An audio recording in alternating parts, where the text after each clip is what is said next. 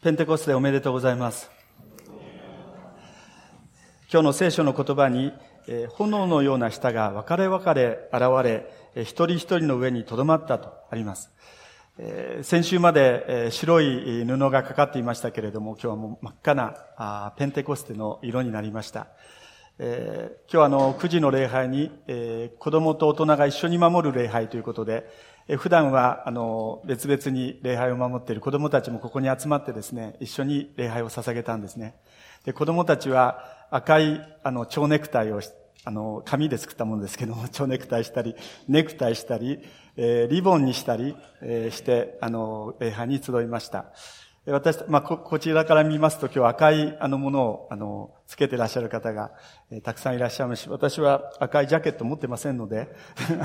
あの赤いあの、ワッペンをですね、ここにつけて、えー、今日の礼拝に、えー、参りました。ペンテコステと聞きますと、私はですね、旧約聖書の、あの、創世記に出てくる、バベルの塔の出来事、言葉が混乱したあの出来事を、ま、思い出すんですね。あの時人間は天まで届く塔のある町を建て有名になろうと、そう思い上がって、ま、計画を立てたんだと聖書に出てきます。で、その計画を自粛行に移していきました。ところが、その様子をご覧になった主なる神様は、それはいいことだと思われなかった。で、その時の主の言葉がですね、創世記の11章に出てくるんですが、今日ここに、え説教のアウトラインに印刷していただきました。6節から7節にこういう言葉があります。彼らは一つの民で皆一つの言葉を話しているから、このようなことをし始めたのだ。これでは彼らが何を企てても妨げることはできない。我々は下っていって、直ちに彼らの言葉を混乱させ、互いに言葉が聞き分けられるようにしてしまおう。まあ、計画は中断し、人々は全地に散らされてきました。言葉が混乱したから、言葉が通じなくなったからであります。17年前になりますけれども、私はあの、ブラジルのサルダボ、あの、サルバドールにあります、マッタデ・サンジュアンの教会を、集会を訪問したことがあります。ポルポルトガル語は全くわかりません。あの、オブリガードって言うんですかあの、ありがとうっていう言葉は、あの、学んでったんですけど、学んでったっていうかたった一つ覚えてっただけですけれども、もうそれだけであります。で、言葉がわからない、通じないっていうことは本当にあの、心細いなと思いました。成田から12時間、アメリカのテキサス州のダラス、フォートワースという空港に着きました。何時間か待って、今度ブラジルのサンパウロに9時間かけて、えー、行った、行きました。サンパウロに着いたのは早朝、まだ暗いうちです。到着しますと、経験したこともないような空気というか、雰囲気の漂う場所でした。で、その一つ、空港のアナウンスがですね、よくわからないんですね。ただそうは言ってもサンパウロは国際線でしたので、まあ、英語のアナウンスがありましたので、まあ、少し、えー、わかりました。ところがサンパウロからですね、国内線です。しばらく飛行機に乗ってサルダバサルバドールに着きました。もうそこは正真正銘のブラジルであります。いくつか飛行機を乗り継いで、もう何時間もかけて、やっとサルバドールに到着。で、その時私はですね、あの、石塚先生ご夫妻、また、もっと前、あの、若い頃ですね、あの、一緒に保守させていただいた、まあ、安倍先生ご家族が、えここにやってきた時にどんな思いを持たれたんだろうかな、っていうことを思ったんですね。佐々木長老後、ご家族がブラジルに渡られた時は船だったそうですけれども、そうした日系人の方々のことも改めて思いました。で急にそんなことを考えさせるほど、あの、異国にやってきたっていうんでしょうか、遠くに来たっていう思いにさせられたんですね。ですから、サルバドール空港で出迎えてくださったマッタ教会の方たちの日本語を聞いたときにですね、何とも言えないあの安心感を覚えました。そして早速案内されたレストランの名前がですね、ヤマトって言うんですね。はるばる大和市からやってきた者にとってですね、なんか馴染みのある、あの、名前でしたので、もう本当にほっとした、あの、経験、今でも思い出します。日本を立つまで、つまり24時間前まで日本語を聞いていたわけですから、まあ懐かしい日本語つっても24時間前なんですが、少々、少々大げさな言い方ですけれども、それでもサルバドールに着いた時に、この日本語の、日本の裏側までやってきて、で、そこに耳から入ってきた言葉、その日本語が、何とも言えない温かな響きだったことを思い出します。まあ、先ほど冒頭でバベルの塔の出来事に、えー、お話したんですが、もう一度そのことに触れたいんですけれども、バベルの塔の出来事っていうのは、私たち人間が、その本来のあり方から外れて、神様抜きでやっていける。自らの力を過信したこと。自分たちが神様のようになって、神の座である天にまで達しようとした傲慢さ。でそうした思いを持った人間に対しての神様の取り扱いですね。で、それがバベルの塔の出来事の意味でしょう。で、その結果、コミュニケーションの道具である言葉が混乱してしまった。心が通じ合わなくなっていくんですね。私たちは今でもですね、同じ日本語を使いながらも、日常の生活で心が通じ合わない経験をすることがありますね。一番親しい関係においても、時にはそうですね。夫婦や、あるいは親子の関係においても、友達同士の関係においても、教会の仲間の間においても、あるいは会社の同僚との関係でも通じない。日常的にバベルの塔の出来事を私たちは経験するわけであります。ヘブライ語でバベルっていうのは混乱を意味するバーラルという言葉から来ているそうですけれども、今も私たちの周りで、またこの世界のあちこちで、特に先週は本当にいろんなことがありました。絶え間なくそうした混乱が起きている。まあ、今日はあの、ペンテコステの礼拝なんですけれども、実は、このペンテコステの出来事というのは、あの、バベルの塔の出来事と深く関係している。今日お読みしました、使徒原稿録の2章の1節から21節を見ますと、ペンテコステの日に起こった出来事が、ここに記されています。で、これを読みますと、バベルの塔の出来事とちょうど正反対のことが起こったっていうんですね。4節をご覧ください。精霊が与えられた結果、特別な現象が起こりました。すると一同は精霊に満たされ、霊が語らせるままに他の国々の言葉で話し出した。死なる神様が約束した精霊が下った。イエスをキリストと信じる弟子たち一人一人の上に下った。で、その結果、彼らの心を動かし、口を開かせ、語らせたっていうんですね。しかも、彼ら精霊をいただいた弟子たちはみんな、ガリラヤ出身の人々でした。その彼らが、当時のローマ世界にチリチリバラバラで生活していた、そしてユダヤの大切なお祭りを祝うために、世界中からエルサレムにやってきた人々、その出身地の言語を語り出した。7節から11節にそれが出てきますね。当然そこにいた人たちはみんな驚きましたね。また、怪しんだと聖書にあります。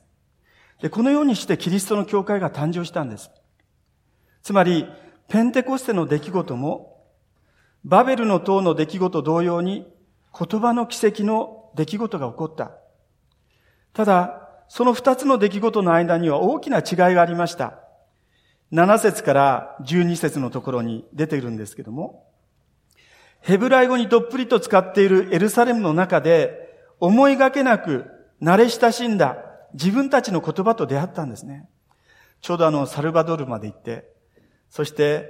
私が突然、この日本語に接した時の感動だったと思います。ただこの箇所を丁寧に読みますと、彼らの驚きの理由は、母国語を聞いたということ以上にあったと思うんですね。11節の後半ですけれども、彼らが私たちの言葉で神の偉大な技を語っているのを聞こうとは、そう言って驚き戸惑い、一体これはどういうことなのかと互いに言ったと12節に続きます。言葉に驚いたことはもちろん、しかしそれ以上に語られていた内容、メッセージに驚いた。話す言語はですね、話す言葉は様々でした。ところが、種々雑多な言語によって語られた内容が一つだったんですね。ただ、事の成り行きを理解していた人たちはですね、言いました。もう奴らは酒に酔ってるんだろうと。でそうした人たちに対して、使徒ペテロがですね、立ち上がったんですよね。そうじゃないんだと。この現象はお酒によって起こっていることじゃないんだと。この現象は私たちに与えられ、旧約聖書の預言者、ヨエル書の預言が成就したことの結果なんだと。この出来事の原因である精霊が下ったこと、その精霊が下ったことの意味について、つまり、ペンテコステの出来事の意味をですね、ペテロはずっと説教していくんですね。それがあの、えー、216ページ、217ページまでずっと長い説教が続きます。そして、2章の41節を見ますと、そのペテロの説教を聞いてですね、そしてそれを受け入れた人たちは洗礼を受けた。その日に3000人ほどが仲間に加わったっていうんですね。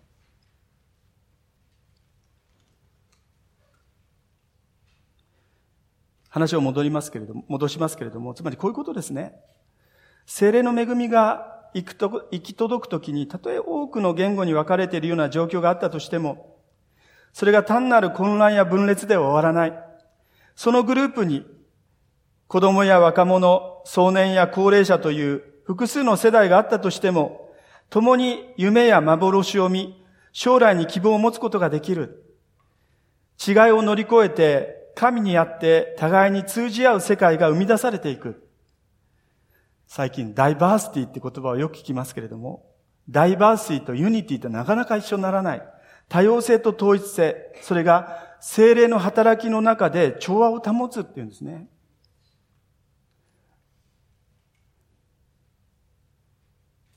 私たちも講座協会70年の歴史の中で、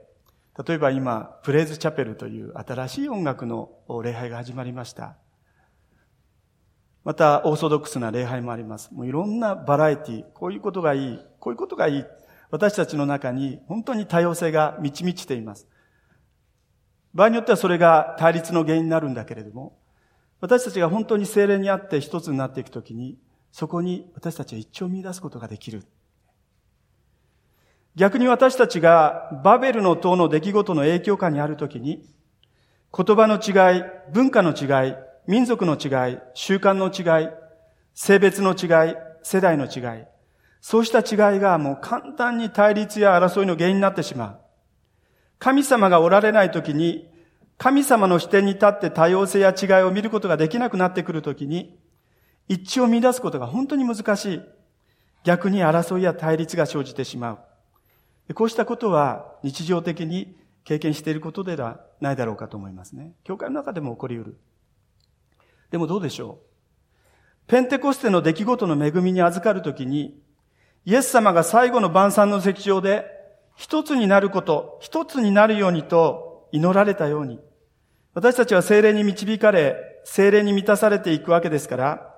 その言葉や文化の違いがあったとしても、同じ神様に愛され生かされている一人一人であることを知らされ、そして互いに必要とし合う者同士であることを経験させられていく。もっと言うならば、ペンテコステの出来事を通して、キリストの福音の言葉という神の民である教会に、実は新しい共通語、新しい国語、それが与えられたその恵みを発見するのではないかなと思うんですね。今日午後、地の塩ブラジル人集会はポルトガル語で御言葉を聞きます。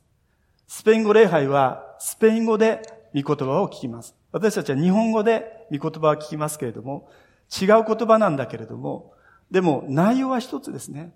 神様の大いなる見業をどの言葉も語ってるんですね。バベルの塔の出来事以来、私たち人間に与えられている言葉という賜物が罪によって誤用され、他の人たちを傷つけてしまう。醜く争ってしまう。騙したり、あざけったり、本当に惨めな結果を生み出してきました。それが私たち人間の歴史であります。で、これに対して神様は、キリストの福音の言葉という共通言語を再び人類に与えてくださった。それを大胆に語り伝えるようにと精霊をくださった。私たちは2000年前のペンテコステのあの時以来ですね、この恵みに預かって生かされてるということですよね。ですから、あの、聖書、新約聖書を見ますと、パウロもですね、聖霊降臨、ペンテコステの出来事以来、シュエスを信じるすべてのものに与えられた聖霊について繰り返し繰り返し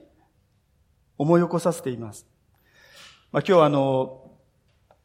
ここに印刷しましたその代表的な箇所として、例えばエフェソ書の一章にですね、こういう言葉がありました。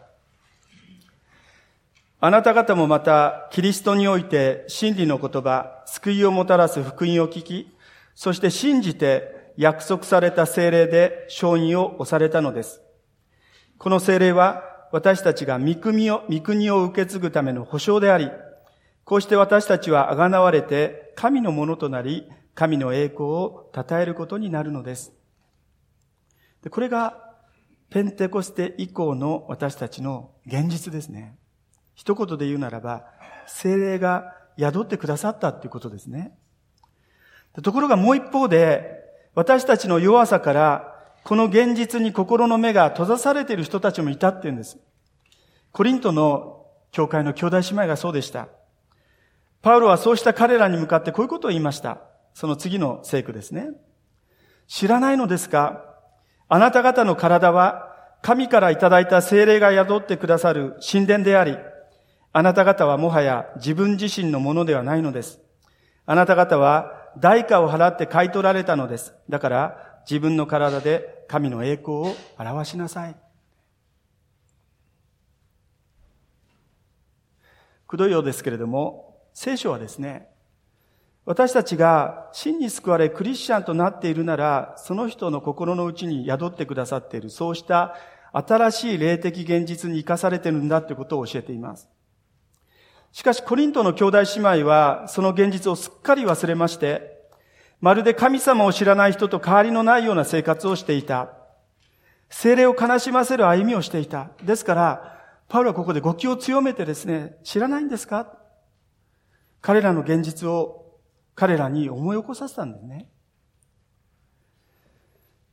今日こうして、ペンテコステの礼拝に集っている方たちの多くは、洗礼を受けたクリスチャンの方たちだと思いますね。教会の方たちです。またあの、来週、再来週、6月の第一週日には、あの、洗礼式も行われます。今日そのための面接も予定されています。シュエスが、洗礼者ヨハネから受洗をした直後、精霊が天から鳩のように下ってきたことを象徴する意味で、私たち長老改革派は、まあ、適齢って言って、ひざまずいた、あ受洗者の方たちの頭にこう、水を垂らして、そして洗礼を授けるわけです。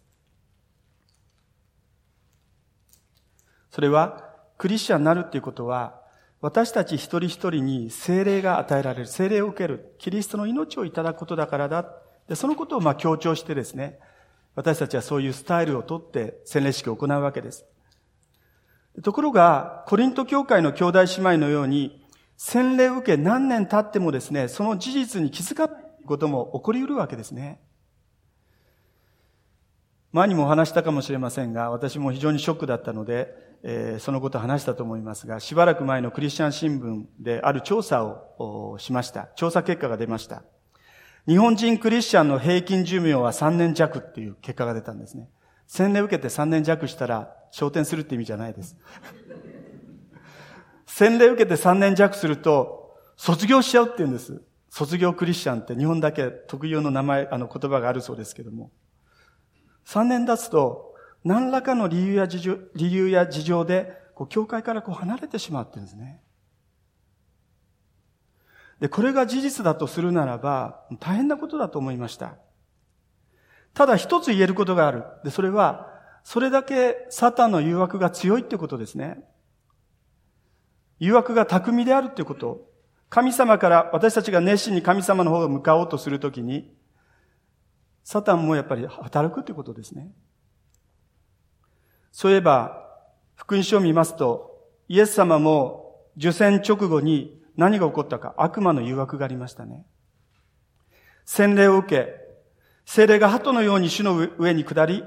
これは私の愛する子、私の心にかなうものという天からの声を聞くという大きな恵みの経験をなさった直後、サタンの誘惑を受けたわけであります。じゃあどうしたらいいかってことですね。いつもお話してますけれども、キリストにつながるっていうことです。ブドウの木であるキリストにつながり続ける。そこにも立ち返るってことですね。私はブドウの木、あなた方はその枝である。人が私につながっており、私もその人につながっていれば、その人は豊かに実を結ぶと主が言われるからです。でこの御言葉は、皆さんよくご存知ですけれども、ヨハネの福音書の15章に出てきます。ヨハネの福音書を見ますと、この教えが語られたのは、13章から続く最後の晩餐のあの場面ですね。十字架におかかりになる前日です。遺言のように語り聞かせた言葉の一つですね。私はブドウの木、あなた方はその枝である。人が私につながっており、私もその人につながっていれば、その人は豊かに実を結ぶ。実はこれで終わってないんです。その続きがあります。イエス様こういうふうに続けた。私を離れては、あなた方は何にもできないからである。私につながっていない、私につながっていない人がいれば、枝のように外に投げ捨てられて枯れる。そして集められ、火に投げ入れられて焼かれてしまう。ブドウの木につながらないとどういうことが起こるか、そのことを予告された、もしかしたら警告された言葉かもしれない。話を元に戻しますけれども、講座協会では信仰生活の5つの基本というのを大切にしています。それをもって、ブドウの木であるキリストにつながっていこう、励まし合いながら、毎年毎年その一つ一つを私たちはテーマにしながら、教会生活を送っているわけなんですけども、実は今日の箇所に出ている精霊降臨に預かった初代のお弟子さんたち、初代のエルサレム教会の信仰生活の様子が、今日お読みしませんでしたけれども、2章の41節以降に出てくるんですね。ここを見ますと、というかここがここから来てるんですけども、私たちの教会が大事にしている信仰生活の基本がここに出てくるんですよね。2章の41節のところから少し読んでみたいと思います。ペテロの言葉を受け入れた人々は洗礼を受け、その日に3000人ほどが仲間に加わった。彼らは使徒の教え、相互の交わり、パンを裂くこと、祈ることに熱心であった。すべての人に恐れが生じた。人たちによって多くの不思議な技と印が行われていたのである。彼らは皆一つになって、すべてのものを共有にし、財産や持ち物を売り、各々の必要に応じて、皆がそれを分け合った。まあ今年のテーマですね。クリスチャンシュワードシップの実践をしてますね。そして毎日ひたすら心を一つにして神殿に参り、家ごとに集まってパンを裂き、喜びと真心を持って一緒に食事をし、神を賛美していたので、民衆全体から好意を寄せられた。こうして主は救われる人々を日々仲間に加え、一つにされたのである。よく、受選後勉強会でお話しするんですけれども、例えば、魚はなんで水の中をスイスイ泳ぐことができるのか。魚の命を持っているからですね。魚の命を持っているからであります。なぜそれ、なぜ鳥は空を自由自在に飛ぶことができるのか。鳥の命があるからですね。ただ鳥の命を持っていても、小鳥は簡単に羽ばたくことができない。でも、小鳥も鳥の命がその鳥の中で本当に大きく成長していくと、大空を自由に羽ばたくことができる日がやってきます。魚もそうですね。魚の命があっても、誕生したばかりの魚は、最初は物陰や、あるいは岩の影に隠れているだけでしょう。流れに逆らい、勢いよく上流に向かって泳いだり、あるいは滝に登ったりすることはできません。でも、やがて大きな魚になり、なるとですね、滝を登る。自由自在に泳ぎ回ることができる。なぜ？魚の命がその魚の中で成長したからですね。私たちクリスチャンも同じであります。精霊をいただい、精霊をいただいている私たちが、新しい命をいただいている私たちが、信仰生活の基本を通して、ブドウの木であるキリストにつながるってことで、ブドウの木であるキリストから枝である私たちに精霊の命が流れてくる。それによって精霊の実を結ぶものとされていく。そして、その精霊の働きの一つの側面がですね、今日の説教の、えー、サブタイトルにしたんですけれども、4世代が喜び集う教会が実現するということですね。それが、使徒言行録の2章の16節から21節に出てきます。精霊が下って、精霊の命が行き渡った時に、あなたたちを起点に、あなたたちの息子と娘、そして若者、そして老人、高齢者の人たち、その4世代の者たちが愛し合い、主を明かしする共同体になるとの約束が、このところで語られてるんですよね。精霊が下って、その命が教会の中に、交わりの中に成長するときに、その共同体はですね、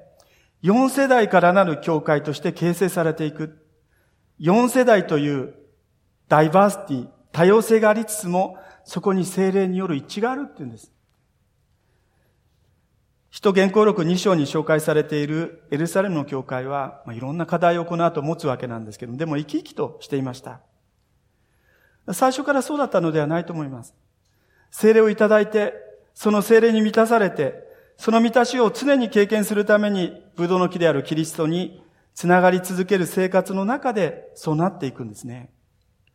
で、このように、彼らがブドウの木であるキリストにつながり、またつながり続ける。そうした時に、その恵みの循環が始まっていったわけであります。私たちは、この同じ聖霊なる神様をいただいている教会。この聖霊の命がいよいよ成長し、この地域の人々に福音を持って使え、キリストの福音で満たすために、私たち一人一人がブドウの木であるキリストに信仰生活の基本を通してこう繋がりながら、そして、どんな教会でも、どんな時代の教会でも、どの地域の教会でも、神様が聖書を通して与えてくださっているあの三つの目指すものを私たちの教会の活動の柱として、初代教会のように、それぞれの世代の人々がキリストにあっての違いを乗り越え、共に喜び集える小座教会を主がお立てくださるように、私たち祈り求めていきたいと願います。お祈りをいたします。